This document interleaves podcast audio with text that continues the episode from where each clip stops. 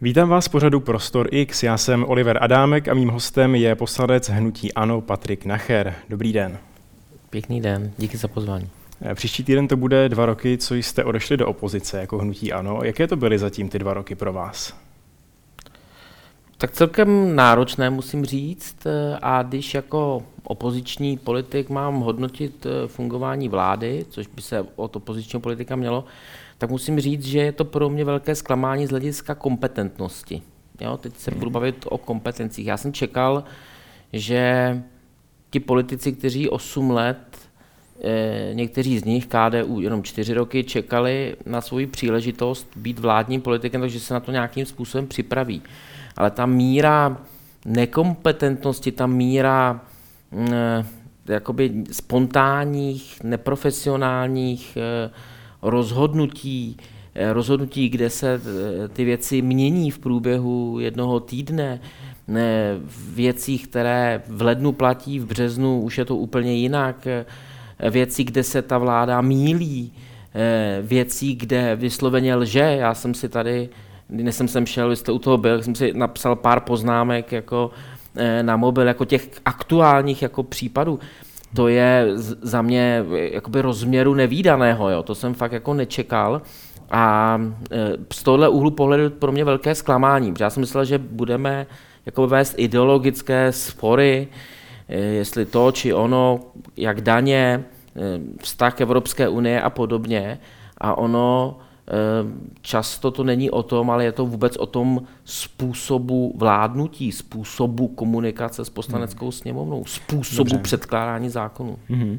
Mluvil jste o tom, že se třeba věci často mění eh, podle vás. Na druhou stranu asi si člověk musí vzpomenout na dobu covidu a na čtyři změny ministra zdravotnictví během půl roku. Eh, myslíte si, že teď je to skutečně horší než hmm. třeba tyto hodně překotné změny během covidu? Jo, já jsem tohle čekal. Tohle je totiž vždycky eh, jakoby první reakce těch vládních politiků. Jo, a tímhle jsem nikam neposunou. Za prvé, to, to permanentní srovnávání s tou předchozí vládou je úplně jakoby infantilní. Jo. Od novináře rozumím, že se na to ptáte, ale když to dělají ty politici pěti koalice, eh, tak eh, já připomenu, že oni přece kandidovali s tím, že jsou lepší, že to budou dělat líp, že je, dokonce se chlubí tím, a mně to přijde jakoby obrovská neúcta k lidem, že je volí ti vzdělanější, ti, co mají více informací z, tí, z velkých měst a podobně, hmm. tak proč se doprčit furt jakoby srovnávají zpětně s tím, jak to bylo předtím a že to vlastně dělají stejně. Hmm. Za prvé. Za druhé, srovnávat to s obdobím covidu, kdy nikdo nevěděl, co to je, jak to přijde, jak se to chová, jak je to s očkováním, Eh, jednotlivé země na to reagovaly odlišně. My si si vzpomínáme švédský model rozvolněný, eh, přísný model, nevím, rakouský nebo německý, já si to teďka přesně nepamatuju. To přece byla věc, která jakoby omezovala nás všechny, já jsem z toho taky nebyl šťastný. Spoustu těch věcí jsem kritizoval, dokonce interpeloval jsem vlastní ministry zdravotnictví. To ale nemění nic na tom, že to byla mimořád, světově, nejenom Česká republika, mimořádná chvíle. Ta hmm. ale tady teďka v této chvíli fakt jako není. Teď je tady normální, eh, ano, jasně, je tady válka. Jsou dvě války blízko nás. Jasně, je tady hmm. válka, Inflace. ale přímo to neovlivňuje, přímo to neovlivňuje ekonomickou situaci naší, pokud si to nenecháme ovlivnit my sami svými špatnými rozhodnutími. To znamená, hmm. je to úplně nesrovnatelné. Hmm. A teďka v momentě, kdy, já nevím, vláda řekne, nebudeme zvyšovat daně, zvyšuje. Eh, před volbama slibovali 150% učitelům, průměrné mzdy. Teď jim nedají ani 130 na ten příští rok, anebo tam udělají takovou ekvilibristiku, že změní tu základnu, z které se to vypočítává. Eh, s lékařema, dohoda, nedohoda, eh, teď to vemou přes pojišťovny, úplně skandálně, tohle to bychom udělali my, ale tady jsou i spousta věcí, které vy novináři jste jakoby nepodchytili vůbec, to úplně zapadlo, například to, že se vláda vzdala odkazu Charty 77 na základě Já, protestu že se vzdala mm-hmm. odkazu Charty 77, jak jsem zaznamenal, na základě mm. protestu Johna Boka, to byly ty důchody pro ty, pro ty chartisty. Eh, tohle to úplně prolítlo těmi médii ne, bez povšimnutí. Tohle, to, tohle to, když už teda se to srovnáváme se stát za minulé vlády, tohle to všechno, co jsem vyjmenoval, a to jsou té pár věcí, mm. no tak to by bylo, to by bylo peklo, to by milion chvilek svolávali demonstrace. A když jsem si teďka přečetl, že se milion chvilek sešli s vládou, tak víte, co jim řekli? Že priorita podle jejich ankety je korespondenční volba. Tak to si hmm. mám pocit, že, každý, že asi bydlej na Marsu. Na druhou stranu uh, asi se dá dodat, že Milion Chvilek opakovaně protestuje proti některým krokům vlády, zvlášť třeba proti ministru Blaškovi. Uh, druhá věc je to, že možná voliči vládní nechodí tolik na ty demonstrace, protože zkrátka jim možná ta vláda teď přijde lepší než uh, to, co bylo předtím.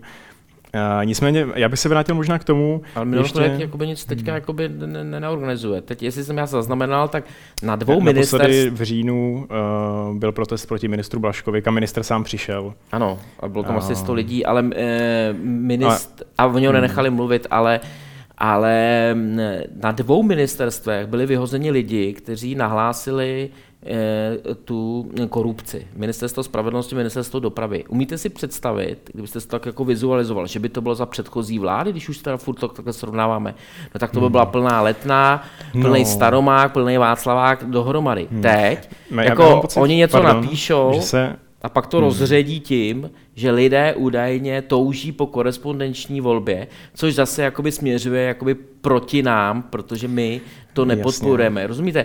Eh, Tohle já se omlouvám, já mám pocit, že se trochu míchají jenom dvě věci. Že jedna věc je, eh, proti čemu lidi půjdou demonstrovat. Já tak uh, a proti téhle, čistě. Jasně.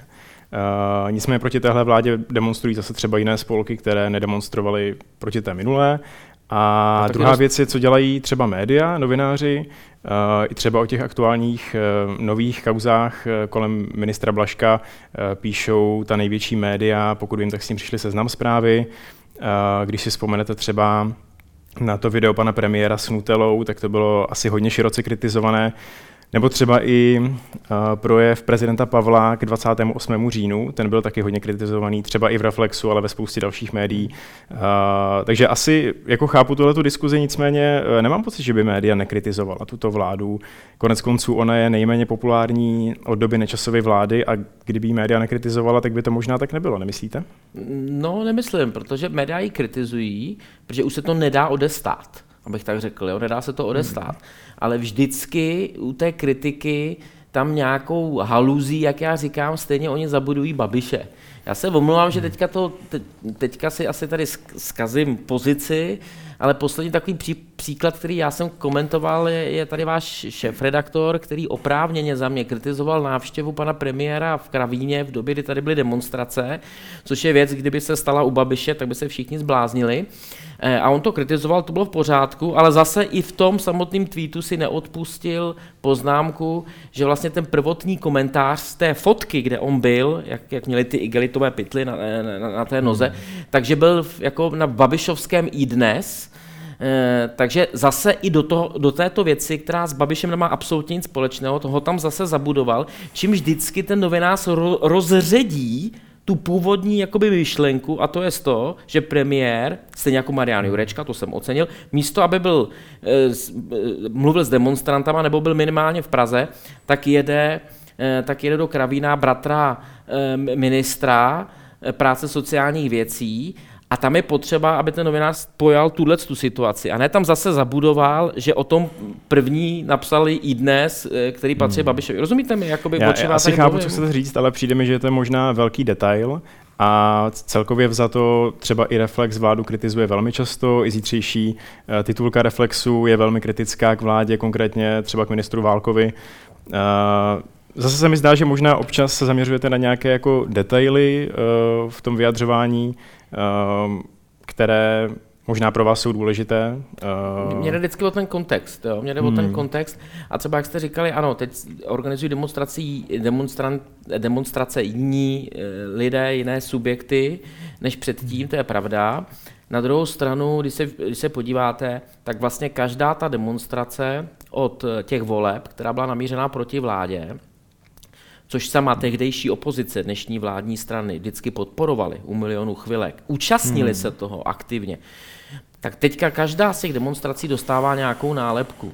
Takže v hmm. zásadě v České republice není možné legitimně demonstrovat proti vládě, aniž by ten člověk byl diskvalifikován některými politiky i bohužel novináři. Jednou jsou to, že to je organizováno dezoláty, proruské trolové, pak, že jsou tam lidi, si dělali srandu, že jsou tam právě ty nevzdělanci, kteří se nechají nachytat na dezinformace, nemají zuby, je tam méně zubů než lidí, jo, to jsem takhle četl. Potom, hmm. proč lidé protestují proti chudobě, když mají zlaté prsteny. Rozumíte? Začnete hmm. si všímat takové věcí a já protože to pozoruju a mám ten svůj pořad dvojí metr, tak jsem eh, orientován na ten detail a já jsem si takovéto kritiky, jakoby jednostrané, u těch demonstrací proti předchozí vládě nevšiml nevšiml. Hmm. A já jsem sám byl v nepříjemné situaci, že jsem musel komentovat demonstrace milionu chvilek na letné v české televizi. Bylo to nepříjemné, ale já jsem vždycky s respektem těm lidem na ulici říkal, ano, mají na to právo, patří to k demokracii, ale to dneska až na výjimky od těch vládních politiků neslyšíte. Tam slyšíte, hmm. že se nechali zblbnout jednou Reichlem, jednou tím, jednou tamtím. Hmm. I ty odborářské demonstrace vlastně nikdo nebere vážně. A tahle neúcta k tomu hlasu lidí, mimo volby mně přijde jako neuvěřitelná hmm. v, v kontrastu s tím, jak nekompetentní je tato vláda. Hmm. Na druhou stranu dalo by se třeba připomenout, že pan Babiš, když byl premiér, říkal, že lidé chodí na demonstrace na koncerty, takže to taky jako trochu schazoval v té době. Uh, já myslím, že asi se najdou na každé straně, ať v té či oné době, lidé, kteří uh, tomu přikládají váhu těm demonstracím, pokorně o tom mluví, anebo naopak uh, to schazují tím způsobem, jak jste říkal, asi můžeme spekulovat o tom, kdy to teda bylo víc, anebo míň, nebo jestli teď je to víc než předtím. Uh, nicméně vy jste mluvil třeba o nějakých těch urážkách uh, demonstrantů, nebo o tom, když se upozorňovalo, uh, že nemají zuby nebo něco takového. Uh, to skutečně říkali nějací politici nebo, nebo novináři?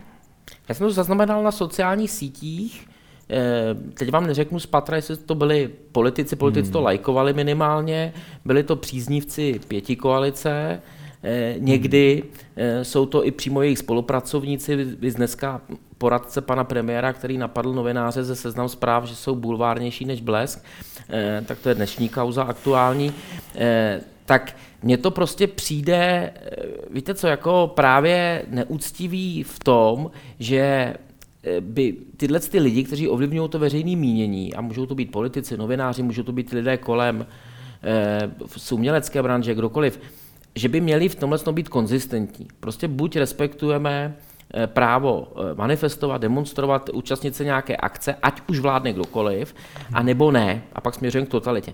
Prostě není možné za mě, a to je ten můj dvojí metr, jo, a všichni se nad tím rozčilují, jednou to jako akceptovat, dokonce k tomu vybízet, a po druhé to jako znevažovat, zesměšňovat, eh, vybrat si jednoho hlupáka, který má nějakou nášivku a vlastně tím jako schodit celých 50 tisíc lidí. Jo, rozumíte, vždycky si najdete, když to vemu, kdybych si to s prominutím, třeba to vypípnete největšího blbce eh, na tom náměstí a takhle vám můžu schodit jakoukoliv demonstraci.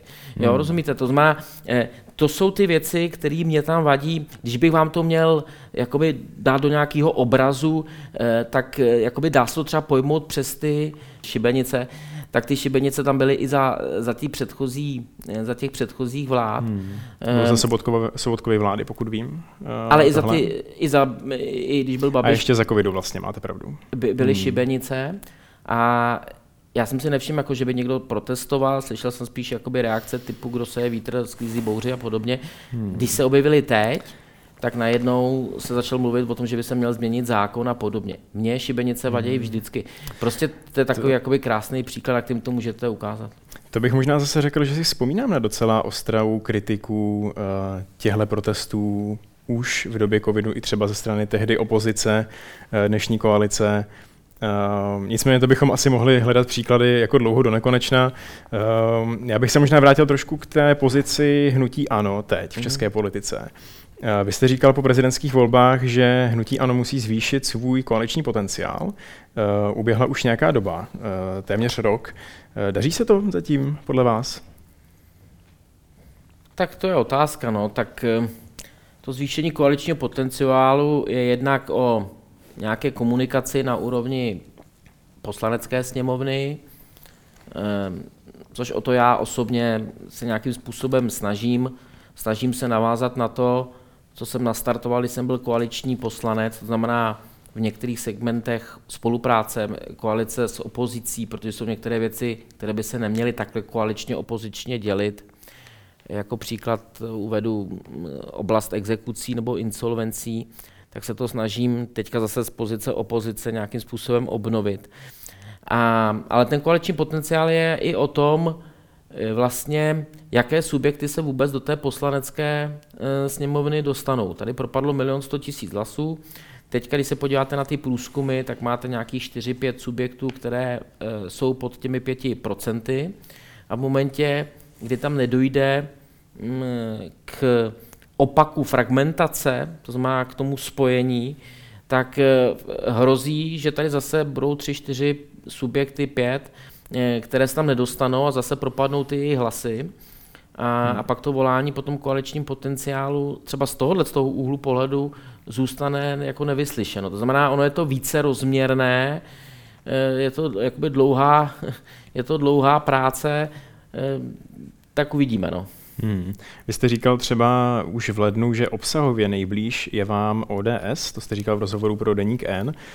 Mě teda zaujalo třeba nedávno, když začala kauza kolem pardubického magistrátu, tak pan Babiš říkal, že to jsou ODSáci, kteří nalezli do hnutí ANO. Mm-hmm. Tak mě to možná překvapilo, že na jednu stranu vy říkáte, že ODS vlastně je vám blíž, a pak vlastně pan Babiš třeba takhle spojuje s ODS i něco, co asi se shodneme, že je záležitost hnutí ANO. Není v tom trochu rozpor? Není, tak to je přece, to je přece krásný příklad eh, nějaký vnitrostranický eh, demokracie. To je přece přesně to, po čem eh, všichni voláte, že hnutí ANO není jenom hlas Andreje Babiše, ale že jsou tam různé hlasy. Kdybychom všichni mluvili stejně, tak se mě ptáte, jestli je v pořádku, že všichni mluvíme stejně. Tady Jasně. máme hmm. na to trochu jiný úhel pohledu. On také za ten rok se i ta ODS jako vyvinula, i v tomhle to mě, mě trochu zklamala, protože já jsem od ní čekal, já když jsem to říkal, když jsem na to odpovídal, tak to v zásadě eh, ta vláda eh, tady byla relativně, relativně čerstvě, jo, nějakých pár měsíců. Eh, já jsem čekal, že ODS bude ta, která bude opravdu ta pravicová strana, která bude držet um, tu, ty, ty, ty pravicové věci, kterými jsme třeba společně zrušili tu super hrubou mzdu. No a když se teďka podívám, eh, tak ODS i přesto, že ještě v tomhle roce, ne před rokem, ale v tomhle roce slibovala, že nebude zvyšovat daně, tak je, eh, tak je zvyšuje, eh, komplikuje život podnikatelům a teďka vrcholem je, že Zbyněk Staňura a další představitelé ODS přece říkali, že zatočí s tím solárním biznisem a že se klidně nebudou soudit a nebojí se arbitráží načež vlastně největší úspora ve státním rozpočtu je právě návrat těch dotací e, soláru a zvýšení nákladů pro spotřebitele, ale v tomto tom případě i pro firmy. A zase je v tom ODS. Takže já se jakoby ptám, to je řečnická otázka, jakoby, kde je ta pravicovost e, té ODSky, kde je ta, e, ta eurorealistická strana, jak je možný, že, se, že, že jsou spolu, jako Stop 09. Jasně, já jsem možná jenom... Ve volbách tady, ale jenom se... poslední věta, ale no. že, jsou, že se dají dohromady i v eurovolbách, eh, kde, kde jsou úplný protipol tomu, co dělají představitelé TOP 09 v Evropské unii, pokud jde o Green Deal, pokud jde o zavedení euro a podobně možná dokonce i pokud jde o migrační politiku, a dají se dohromady, tak se ptám, kde je, eh, kde je ta původní eh, ODS, kde i já jsem byl v roce 96 eh, členem? To asi vyhodnotí voliči ODS v evropských volbách. Je třeba říct, že ta kritika k té koalici zaznívá i zevnitř ODS. Já jsem se ale chtěl vrátit k té otázce na ten koaliční potenciál. Vlastně pokud říkáte, že nějaká strana je vám nejbližší, a pak vlastně předseda hnutí tímhle způsobem eh, na ní útočí. Samozřejmě kritika vlády patří k té, mm. k té opoziční práci, ale spojuje například aféry hnutí ANO, eh, které vychází skutečně z hnutí ANO vlastně z ODS, takovým trochu neortodoxním způsobem, tak mě jenom zajímá, jestli to je to zvyšování koaličního potenciálu, jestli vlastně to jako není spíš proti tomu. Když vlastně stranu, která jak jste říkal, je vám nejblíž, hmm. uh, i když chápu, že říkáte, že se jako změnila, uh, když vlastně takovým způsobem uh, na ní útočí třeba předseda hnutí. Jak říkám, já bych tak, jak to komentoval, to nekomentoval. Um, tady je možná nevýhoda to, že prostě Andrej Babiš je v těchto těch věcech hrozně komunikativní a otevřený, to znamená, když si srovnáte, tak ta kauza zásahu policie proběhla v Pardubicích, ale týden předtím v Olomouci a tam se to naopak týkalo představitelů ODS. A ODS to eh, na takovéto úrovni, jako komentování, jako je Andrej Babiš, tak to víceméně promlčela. Eh, a promlčeli to i ty sociální sítě. Naproti tomu pak se to odehrálo v Pardubicích a všichni najednou chtěli hrozně stanovisko hnutí ANO a Andreje Babiše. Já jsem si nevšiml předtím té hmm. hyperaktivity ve vztahu k eh, Petrovi Fialovi. Eh, musím připomenout, že oba dva, myslím, že dva, ti představitelé hnutí ANO byli, byli vyloučeni z hnutí ANO, načež ta kritika pak pokračovala dál, jak to, že jsou Eh, vyloučeni, byť ještě nejsou jako obžalováni. To znamená, že tady se vlastně ve vztahu k ANO nikdy jako nezavděčíte. Eh, to, jak to pak komentoval Andrej Babiš dál, říkám, to byly jeho Jasně. slova, já bych to takhle hmm. neřekl, ale za mě eh, ten rozdíl třeba v tom pojetí u těchto z těch kaus, které dělí týden od sebe, je v tom, že ODS to na té nejvyšší úrovni promlčela, zatímco v hnutí ANO se rychle sešlo vedení Eh, té strany a ty dva politiky vyloučilo. To znamená, že nemůžete jakoby říct, že bychom Jasně. něco zametali pod koberec. Já to, to já neříkám. Říká. Uh, já jsem se ptal právě na ten koaliční potenciál, to je téma, kterou bych eh, chtěl zůstat ještě. uh, mě zajímá, kdo teda vlastně k vám je teď nejblíž, protože uh, v průzkumech sice máte 33%, jste zdaleka nejpopulárnější strana, na druhou stranu Eh, je asi dost nejisté, jestli budete mít s kým případně sestavit vládu, i kdybyste ty volby vyhráli jako s velkým náskokem. Uh, tak s kým byste chtěli vládnout? Je to třeba SPD, ten nejbližší partner? No já, já to teďka říkat nebudu, uh, a nebudu to říkat až do voleb. A myslím si, že kdo, kdo to říká nebo naznačuje, tak dělá zásadní politickou chybu, protože před náma je ještě, je, jsou ještě dva roky, takže jsme v pololetí, abych tak řekl, no v polovině, v pololetí, v polovině. Za ty dva roky se může toho spousta věcí změnit.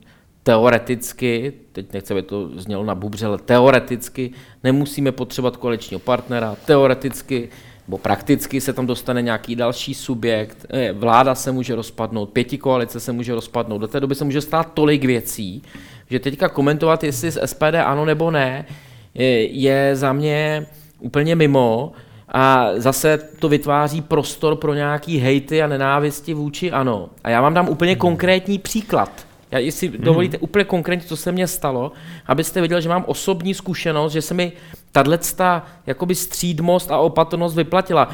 Před mojimi úplně prvními volbami v roce 2014, komunálními v Praze, eh, se mě ptali, v DVTV, jestli takhle můžu říct, jestli bych šel do rady s tehdy odsouzeným Karlem Březinou jako za ČSSD. ČSSD ano. A já jsem říkal, já vám teďka odpovídat nebudu, protože to bude znamenat, že když řeknu ano nebo ne, tak je to vždycky špatně. Buď naštvu potenciálního koaličního partnera, nebo naštvu někoho jiného, kdo mě bude za to, eh, za, za to nějakým způsobem eh, hejtit. A já vám na to odpovím v momentě, kdy půjdeme se sociální demokracií, ano nebo ne, a v momentě, kdy oni ho nominují.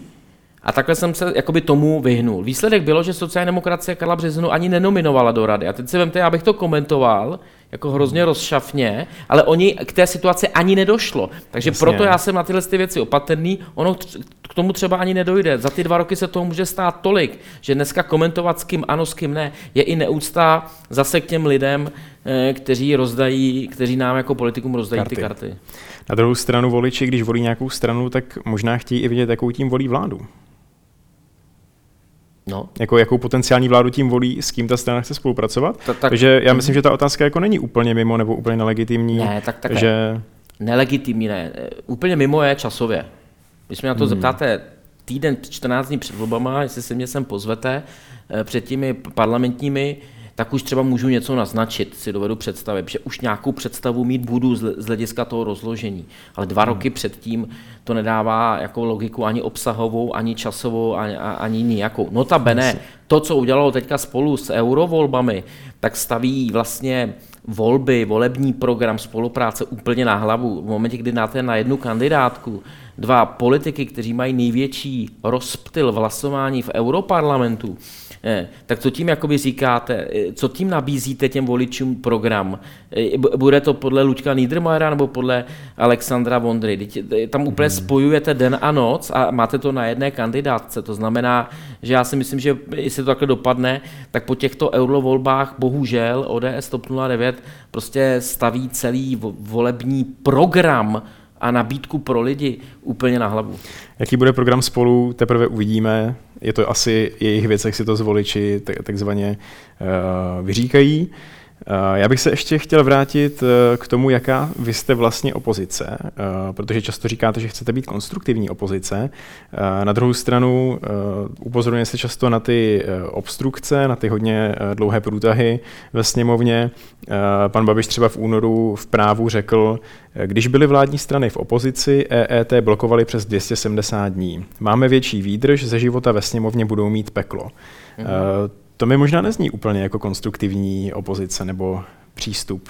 No, kdybych měl takhle citovat, eh, a já mám jako paměť, ale ne úplně doslova, tak vám řeknu, že když bylo projednávání EET, tak aby jsme teda měli tyhle ty cita, citace a srovnání, eh, rok, nevím, 2018, eh, Petr Fiala řekl, že budou to EET obstruovat až do následujících voleb. Jo, a to je jenom jeden zákon. To znamená, já bych eh, odlišil rétoriku v rozhovorech, protože tam Petr Fiala, ač vypadá jako profesor distinguovaně tohle, tak vlastně řekl, budu jednu věc obstruovat tři roky. Jo? E, tak tak, tak možná bych se vrátil k tomu obsahu, co tedy se děje skutečně. Tak, tudíž Jaká bych, vy jste tudíž, opozice? Tak, tudíž bych ty hmm. citace opustil, oboje. Hmm. Je to prostě nějaká retorika, stejně tak jako projevy na kongresech. Tam také hmm. člověk něco říká. No, my, eh, my jsme, si myslím, razantní opozice, chceme být komunikativní, konstruktivní opozice, ale ono to bohužel často naráží na neporozumění z té druhé strany. A vždycky ten silnější, což je vládní uskupení, to znamená pětikoaličních 108 poslanců, jsou ti, kteří vlastně definují tu atmosféru tím, jak oni se chovají k té menšině. A v momentě, kdy oni tu menšinu Eh, přezíravě, eh, přezíravě válcují, dokonce u fakt jako technických hlasování, úplně, úplně mimo, eh, tak v té chvíli magnetizují, magnetizují vlastně ten náš nesouhlas a vlastně tu snahu jiným způsobem, jak, jak jim dát najevo nějaký nesouhlas. Když vám prostě nezařadí ani jeden váš bod, Vlastně za tu celou dobu prošel skoro náhod můj návrh eh, změny zákona, která eh, má zlepšit postavení spotřebitele, já jsem za to rád, ale vlastně jsem jediný, si myslím, opoziční politik, který prosadil nějaký bod, nějaký bod hmm. přes první, druhé, třetí čtení a že to vyšlo i ve sbírce. Eh, když vás ta koalice tímhle způsobem jako válcuje, tak v té chvíli té opozici hrozně zužujete ten prostor, u kterého vlastně může vyjádřit nějaké svoje nesouhlasy, stanoviska. Já jako člověk s nepřednostním právem, já nemůžu kdykoliv vystoupit a otevřít nějaké téma, které mě trápí. A, a v té chvíli najednou já to můžu třeba dělat přes zařazení bodů. A v momentě, hmm. kdy vám opravdu oni nezařadí ale vůbec nic, ale fakt jako vůbec nic, já jsem dokonce udělal pokus, minulý před 14 dny, že jsem zařadil návrh zákona, který dokonce eh, podepsali koaliční poslanci, ale protože se to týká ochrany spotřebitele, tak mě eh, z ministerstva průmyslu poprosili, jestli bych to mohl trochu jako urychlit. Hmm. Takže já Dobře. jsem na mikrofon uh, navrhl... Já vám, můžu, já vám můžu říct, že až tady budeme mít nějakého koaličního politika, budeme se ptát i na to, jak se, cho, jak se chová koalice ve sněmovně, jestli je dostatečně vstřícná k opozici, ale teď mě zajímá konkrétně to, jak eh, k tomu přistupuje ANO, a jestli je to skutečně konstruktivní. No. Třeba když vidíme ty hodně dlouhé obstrukce, uh, nějaké čtení básní u pultíku ve sněmovně. A to, to uh, nečetl. Ne, tak tady... uh, jestli, jestli, jestli vlastně tohle je pořád uh, to, co spadá a. do té konstruktivní opozice, no, řekněme, řeknu, do téhle konstruktivní role. Ano, řeknu, hmm. odpovím. Zaprvé jenom tam, jak to dopadlo, tak jsem navrhl bod, který je koaliční, jenom jsem ho prostě navrhl já a neprošel. Hmm. Jo, takže ani, oni si nehlasují ani pro svůj vlastní věc, protože jsem to navrhl. To, je téma pro rozhovor s koaličním politikem a my se na to já vím, ale mě se, já vám říkám, praxi hmm. mě se stala, je konkrétní, není to hmm. obecné tvrzení, oni jsou na nás zlí, my chceme, aby byli hmm. hodní a tak dále. Já vám tady říkám konkrétní věc, konkrétní eh, změnu, konkrétní novelu. No, hmm. eh, pokud je o to, eh, my, když už eh, děláme obstrukce, tak to říkáme dopředu, je to jedna součást nějaké strategie, jak jsme říkali. Eh, já mám takovou tabulku, kde předchozí opozice, současná koalice obstruovala EET přes rok a čtvrt eh, a, bylo to údajně v pohodě. Tak eh, my řekneme dopředu, to jsou věci typicky mimořádná valorizace, snížení mimořádné valorizace důchodů a podobně, které obstruujeme. Říkáme to dopředu a u, u těch ostatních máme, a i tam u těch obstrukcí nečteme žádné básně, necitujeme nějaké evropské e, směrnice, jako se to stalo v minulém volebním období, ale vždycky i na klubu si řekneme, že vždycky to musí být k věci.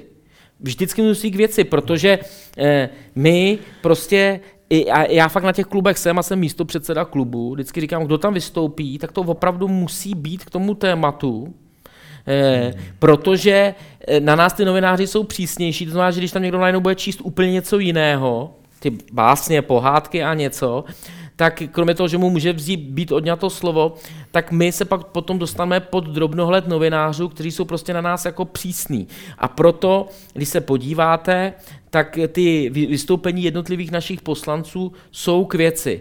Ale oni někdy mají úplnou obsesi z toho, že my obstruujeme, takže třeba já musím vysvětlovat, že třeba státní rozpočet se neobstruuje. To jsme nikdy nedělali, ani teď ne. Jsme prostě vystoupili, ty, kteří jsme měli pozměňovací návrhy, šlo se dál. Vždycky to trvá několik hodin. Státní rozpočet nemáte za pět minut.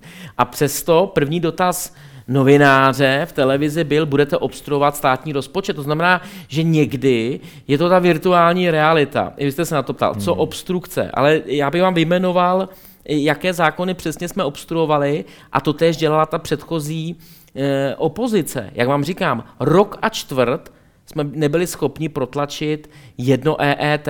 Oni si stěžují, že jim trval e, zákon daňový balíček dva měsíce a tam měníte 63 Rozumím. zákonů. Jasně, já to chápu. Já to jenom, eh, na druhou stranu, to... vy jste říkal, že vždycky to bylo k věci. Na druhou stranu, když si vzpomenu třeba na projev pana Babiše, tuším, že to bylo při hlasování o nedůvěře vládě, tak ten trval možná tři hodiny nebo, nebo nějak takhle dlouho a bylo tam spoustu témat, která s, jako s tím současným třeba volebním obdobím a s vládou jako nesouvisela. Uh, ale to je asi zase vytahování příkladů z jedné strany, z druhé strany. Eh, Celkově, uh, ale já, abych se vrátím tomu, k té otázce. Já, já vám odpovím, no. ale abych se na to, tomu nevyhnul. Za prvé, spojujete dvě věci, které spolu nesouvisí. Jako projednávání zákonů jednotlivých novel a podobně je něco jiného než nedůvěra vlády. Při nedůvěře hmm. vládě v zásadě můžete mluvit o čemkoliv, co se týká činnosti té vlády. Tam to opravdu můžete vzít od Aše až k Tatrám. Takže tohle to nebyl jakoby dobrý příklad. Na druhou stranu eh, a, a on má přednostní právo, je předseda a ta přednostní práva mohou mluvit o čemkoliv a také toho využívali. Já bych tady připomněl zase, že Miroslav Kalousek svého času četl právě nějakou evropskou směrnici, teď nevím o čem, abyste mi nechytali za slovo mm-hmm. o obalech, nevím fakt o čem to bylo, Jasně. ale vím, že to byla nějaká evropská směrnice. Jinými slovy, vůbec to nesouviselo s tou věcí, jenom se natahoval čas. Eh, je to, já nejsem úplně toho zastáncem, jsem zastáncem transparentní politiky v tom, že dopředu řekneme, tohle to ne, tohle to budeme obstruovat a je potom na koaličních poslancích, jestli to vezmou silou, a nebo jestli předřadí před ty kontroverzní věci nějaké jiné věci, jako jsme to hmm. dělali my, a v té chvíli je to, to je právě to vyvažování té k té dohodě. Oni vědí, že tuhle věc budeme obstruovat a pak jsou tam tři věci, které nejsou konfliktní. Tak je přece rozumné, že ty tři věci předřadím před tu konfliktní, ty se normálně projedná a pak přijde na řadu ta konfliktní, kterou budeme obstruovat. My jsme to takhle taky dělali. Tahle ta koalice občas jde silou, říká ne, tak, to, tak dá ten konfliktní na začátek, my to obstruujeme, dodržíme to slovo, protože jsme to říkáme dopředu, a pak se oni hrozně diví, že v pátek jsme neprojednali nic a že ve dvě hmm. končíme, nechceme prodloužit tu dobu a třetí čtení je vždycky do dvou hodin a že jsme to tudíž neprojednali. No ale už jsou poučený a musím si říct, že se trochu ty ledy to se jakoby trochu se to jakoby mě, měkčí, že už teďka opravdu dávají ty méně konfliktní dopředu, ale je to fakt jako hrozně hmm. pomalý. Je, to, je tam vidět, že ten ta 108 je tak silný válec, že vás to jakoby nutí Eh, jakoby moc neposlouchat nalevo, napravo a jet. Jako. Uh, takže když to zhrneme, vy si myslíte, že za tu atmosféru ve sněmovně a za to, jak vypadá hmm. v tomhle období to jednání, může spíš koalice než opozice? Ale v principu vždycky, já kdyby tady byl koaliční poslanec, tak to, budu, tak to budu říkat taky. Vždycky za to může ten silnější partner. Jinak by to bylo, kdyby koalice nám vycházela vstříc, bylo by to o nějaké komunikaci, bylo by to o, i o tom, eh, že prostě nemůžete zválcovat všechny opoziční pozměňovací návrhy. U státního rozpočtu, jo, tam je to rizí politika. Ale hmm. u toho daňového balíčku, uvidíte a vzpomeňte si na mě takhle, když to, já to mám, zanechám tady elektronickou stopu, že to říkám, že některé věci z toho daňového balíčku se příští rok budou muset prostě změnit, ta, ta koalice bude muset vzít zpátečku. To samé u tisku 474, kde byly ty penzijní produkty. A já jsem na to upozorňoval, my jsme na to upozorňovali. V momentě, kdy ta koalice jede fakt jakoby silou, no tak v té chvíli ten slabší, ta opozice je, je v, jako v rohu, už nemá kudy jít, tak prostě naše obrana eh, je jednou obstrukce, načítání a tak dále, aby my jsme si vlastně jakoby vydobili, já to říct, jakoby pozornost té koalice, aby se o tom jednalo. Přece cílem není ta obstrukce, ale cílem je, aby i my jsme tam něco prosadili. Oni nemusí pro ten náš bod hlasovat potom ve třetím hmm. čtení. Hmm ale že se aspoň o tom jedná, protože zároveň nám potom vy budete vyčítat, ale vy s ničím nepřijdete. A já říkám, no, no my s těma věcma přijdeme, ale oni je nezařadí ani na program. To znamená, je to prostě o té hmm. konstruktivnosti, která vždycky vychází od toho silnějšího. Takhle to hmm. prostě je. Dobře. Uh, jaká je vlastně teď vůbec ideologie hnutí ANO? Vy jste říkal, že by to chtělo programovou konferenci a že si to musíte nějak vyjasnit. Uh, kde vůbec vy toho hnutí teď vidíte? Tak já to vždycky vidím z toho svého úhlu pohledu. Eh, za mě je to eh, středopravicová, já bych spíš řekl pravicovo-středová eh, strana s důrazem na naše národní zájmy, to tady říkám jako od jak živa jako euroskeptik, eurorealista, s nějakým sociálním, sociálním aspektem, zase ze svého úhlu pohledu, já vám vždycky můžu nabízet svůj úhel pohledu, já nejsem tiskový mluvčí celé strany, ehm, s, se sociálním aspektem, kterému já se věnuju právě v oblasti kultivací, exekucí, insolvencí, ochrany spotřebitele, což jsou oblasti, které se právě nastartovaly a za to jsem hrozně rád, že v tomhle mi Andrej Babiš dal velký prostor, do kterého mi nemluví, Eh, za předchozí vlády. Ta kultivace těch exekucí, kterých bylo 4,7 milionů, insolvencí, kde kvůli jedné koruně někdo byl schopen přijít o, o nemovitost, kde kumulativně to příslušenství prostě z 10, z 20 násobilo tu původní jistinu. To všechno se daří řešit, zastavují se eh, bagatelní eh, marné exekuce, milostivé léto je pak společné dílo s Markem Výborem a podobně. A to se všechno nastartovalo za té předchozí Eh, vlády, teďka v tom se pokračuje, musím říct férově, snižovaly se daně, to znamená za mě je to prostě pravicová politika nízkých, no, nižších daní s tímhle s tím aspektem řešícím ty postavení spotřebitelů jako té slabší strany, slabší strany. Ehm, a samozřejmě z pohledu evropské politiky, protože teď budou volby do Europarlamentu, Eh, jako strana, která bude především hájit české národní eh, zájmy eh, a která vrátí tu, tu Evropskou unii, Evropská unie nerovná se Evropa, jo, teda vrátí ke kořenům, tam, kde to původně bylo, ne to, co je dneska, z hlediska Green Dealu, migrace a podobně. Mhm. Vy mluvíte o tom, že hnutí ano je teda spíš pravicová strana, středopravicová. Z úhlu pohledu. Uh, rozumím. Uh, není to trochu tak, že hnutí ano uh, se řídí možná tím, co je trochu zrovna populární, nějakými průzkumy, jak se často říká, eh, když vlastně ve vládě hnutí ano eh, zvyšovalo výdaje států, eh, zvyšovalo třeba skokově důchody a platy ve veřejném sektoru a zároveň vlastně říká, že chce snižovat daně a být pravicové. Jestli to vlastně není právě ten populismus, to, že si vyberete populární věci z obou stran? Mm, ne, to populismus je vedle šíření dezinformací jako druhá teďka nejčastější nálepka, která se dává oponentům, eh, že, že to je populistické. Jo? Dneska už je populistické úplně všude, jako všechno. Populismus je, kdyby jsme teďka udělali třeba referendum, kdyby tady existoval zákon o referendum o zrušení daní třeba, jo? tak to, to, to, to, je, to je populistické. A, pardon, není třeba populistické i snížit daně ve chvíli, kdy člověk neřekne, jak zároveň sníží i výdaje státu? Jak se, jako se stalo při zrušení superhrubé, superhrubé mzdy v minulém období? To určitě není populistické, protože jsme za to byli kritizováni a rukou nerozdílnou se to stalo hlasy ODS, SPD ano. a hnutí ano. A ODS za to byla teda hodně kritizována. Eh, no ale to, jak vidíte, dneska, eh, když já chodím do televizních debat, tak super hrubou mzdu mám na talíři v každý druhý debatě.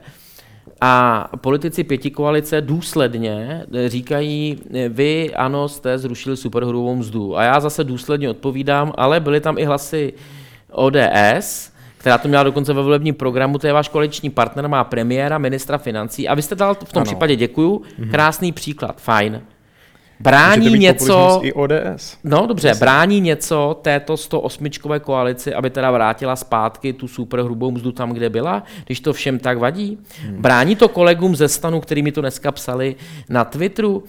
Proč místo toho kňourání eh, neřeknou a nepřesvědčí svého... Proč jakoby se ptají furt nás? Oni mají ve vládě 108, ať přesvědčí ODS, jako, který mají ministra financí a premiéra, ať vrátí super hrubou mzdu. Já budu proti, já jsem se vším vědomím hlasoval pro to, aby prostě lidem zůstalo víc peněz v peněženkách. Konec konců díky tomu oni eh, jsou schopni eh, tu dnešní drahotu nějakým způsobem zvládnout. Eh, více hmm. lidí by se dostalo do problému. To znamená... Já to, já to chápu, jenom eh, ta moje otázka zněla, jestli není populistické snížit daně poměrně výrazně eh, v rozsahu, který znamená třeba 70-80 miliard ze státního rozpočtu a zároveň neříct, kde se v tu chvíli sníží výdaje státu. Protože vždycky na konci se to musí nějak vybalancovat a někdo právě říká, že populistické buď zvyšovat výdaje a neříct, kde na to vezmeme, anebo naopak snížit daně a neříct, eh, co vlastně v uvozovkách sebereme, sebereme těm lidem. Mě tak zaprvé tím vlastně říkáte, že populisty jsou teda hnutí ANO a ODS. Chápu to správně. Já, já neříkám, že to je ne? můj názor. Ne, ne, je, je to ale... názor, který často zaznívá a pokud ano, pokud tohle bylo populistické, tak to bylo populistické i od ODS a to často zaznívá, že v ODS tehdy eh, neměla se k vám přidat a že prostě byla hmm. populistická v tomhle. Tak, ale... Takže když se podíváme na to, co se tehdy stalo, snížení daní bez snížení výdajů. Je to populismus nebo není? Ale musíme říct, ne populismus, pojďme to říct celý, ne populismus, ano, populismus všech, co pro to hlasovali, včetně ODS, to kteří teďka říkal. mají premiéra, hmm. ministra financí a mohou, mohou tento v úvozovkách populismus napravit. Tím, že to hmm. nenapraví, tak to asi ani oni sami nepovažují za populismus. Hmm. Ne, za mě, za mě to takhle není. Za mě takhle není v tomhle tom smyslu, že vy snížíte ty přímé daně eh, a máte automaticky automaticky o, o, to, o, to, o, to procentní, o ty procentní body nižší e, výběr. Takhle to není, protože vy snížíte daně, ale eh, prakticky můžete eh, vybrat, eh, vyberete třeba méně, ale ne o tolik, protože více lidí začne ty daně eh, přiznávat. Například. To znamená, že v tomhle tom jednoznačně, a stejně to neplatí obráceně, když o 5% bodů zvýšíte daň, tak nevy, nemusíte vybrat o 5% bodů více na daních, protože to bude implikovat k tomu a lákat k tomu ty daně obcházet a, a neplatit. To znamená, že to snížení daní má spolu má několik pozitivních momentů. Za prvé, že se e, za mě eh, vybere sice méně, ale ne, určitě ne o, o ten pokles eh, těch procent. Za druhé, že tím, že lidem zbyde více v peněženkách, tak oni to zase pustí zpátky do té ekonomiky. A ten stát to vybere tak ne na přímých daních, ale třeba na DPH, že ty lidé hmm. budou e, více utrácet, protože najednou budou mít větší, e, vě, větší polštář. Jo? E, a za třetí, mně furt přijde lepší, aby aby ten jedinec měl ty peníze u sebe, než aby ten chytrý stát vybral více, aby mohl pak zase více rozdat jako na dotacích. Vlastně to, k čemu hmm. směřuje dnešek. Dneska se rozumím. vrací, poslední věta, no. dneska se vrací ty dotace na ty obnovitelné zdroje a budou, zaplatíme to my všichni a stát zase říká, a ten, kdo to nezvládne, tak mu dám nějaký dotace. To znamená, hmm. že vy vyberete jakoby víc a pak stejně zase ty peníze budete vracet zpátky do toho systému, jenže na, na těch dvou cestách toho výběru a té vratky eh, se vám může spousta těch peněz jako rozkutálet. Je lepší fakt těm lidem to nechat a třeba ten poplatek za obnovitelné zdroje a distribuci tam na ty faktury vůbec nevracet, protože budeme mít jednu z nejdražších energií. Jasně. Cen uh, energií. Dobře, možná naposled ještě trochu zopakuju tu otázku. Uh, když se snižují příjmy státu, tak by se zároveň měly snížit i nějaké výdaje a to se v tomhle případě nestalo. Obecně vzato, myslíte si, že tohle Eh, protože pravicová politika, politika je snižovat výdaje i příjmy naraz. Levicová je zvyšovat obojí naraz, zvyšovat mm-hmm. daně i zvyšovat uh, ty služby státu. Uh, já jsem se ptal na to, jestli v tomhle případě to nebylo populistické jenom z toho důvodu, že se v tu chvíli neřeklo, kde se na to v úvozovkách vezme, nebo respektive o kolik méně bude toho stát dělat. Mm-hmm. Uh, jestli, jestli rozumíte, jako, já, tím myslím. Já, já, tomu, já tomu rozumím, já jenom prostě principiálně jakoby odmítám takovou tu účetní, účetní zjednodušení pohled na, na rozpočet, že tady máte to, co říká i tato vláda, že buď budeme zvyšovat příjmy, eh, nebo budeme snižovat eh, výdaje a, a že jinak se z toho nedostaneme. A já třeba říkám, lépe vybírat stávající daně. Takže nemusíte ani zvyšovat, ani snižovat, a když budete lépe vybírat stávající daně. To znamená, proč se tady zruší EET, proč se tady ruší tyhle ty kontrolní mechanismy. A tehdy to prostě bylo v nějakém kontextu. Kontextu covidovém, kontextu odlehčení těm lidem, kontextu administrativního odlehčení, hrubá, superhrubá mzda a, a tak dále. Takže e, za mě, e, za mě to má tyhle ty parametry, vy to musíte vždycky vzít v nějakém kontextu. Jinak jakoby s tím principem, jako hmm. souhlasím, že když jakoby snížím daně, tak bych měl snížit na druhé straně i participaci státu na, na, na různých službách a činnosti eh, pro, ty, pro ty lidi. To máte, to máte v tomhle tom, jakoby v té teorii máte pravdu. Já jenom tehdy je potřeba fakt připomenout, že tady byla těžká doba, covidová doba a podobně a všechny ty zvýšené náklady, a nejsem z toho šťastný, nejsem šťastný z té covidové doby, eh, tak prostě eh, kdyby ten stát a kdyby eh, to tehdejší vláda neudělala, tak nás tehdejší novináři a opozice semele. A já mám tady schválně jakoby příklad, se nevěděl, jestli k tomu přijete, tady jsou všechny pozměňovací návrhy tehdejší opozice v době covidu, které ty kompenzace, o kterých teda my se bavíme, taky mimo jiné, tak eh, dělali, aby byly ty kompenzace vyšší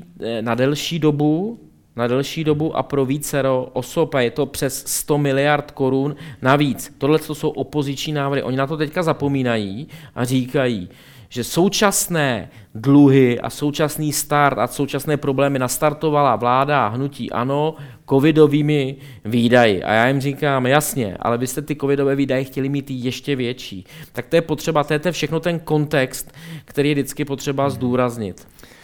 Dobře, tak to třeba zvládneme v nějakém dalším rozhovoru. Eh, děkuji vám za rozhovor. Moc krát děkuji.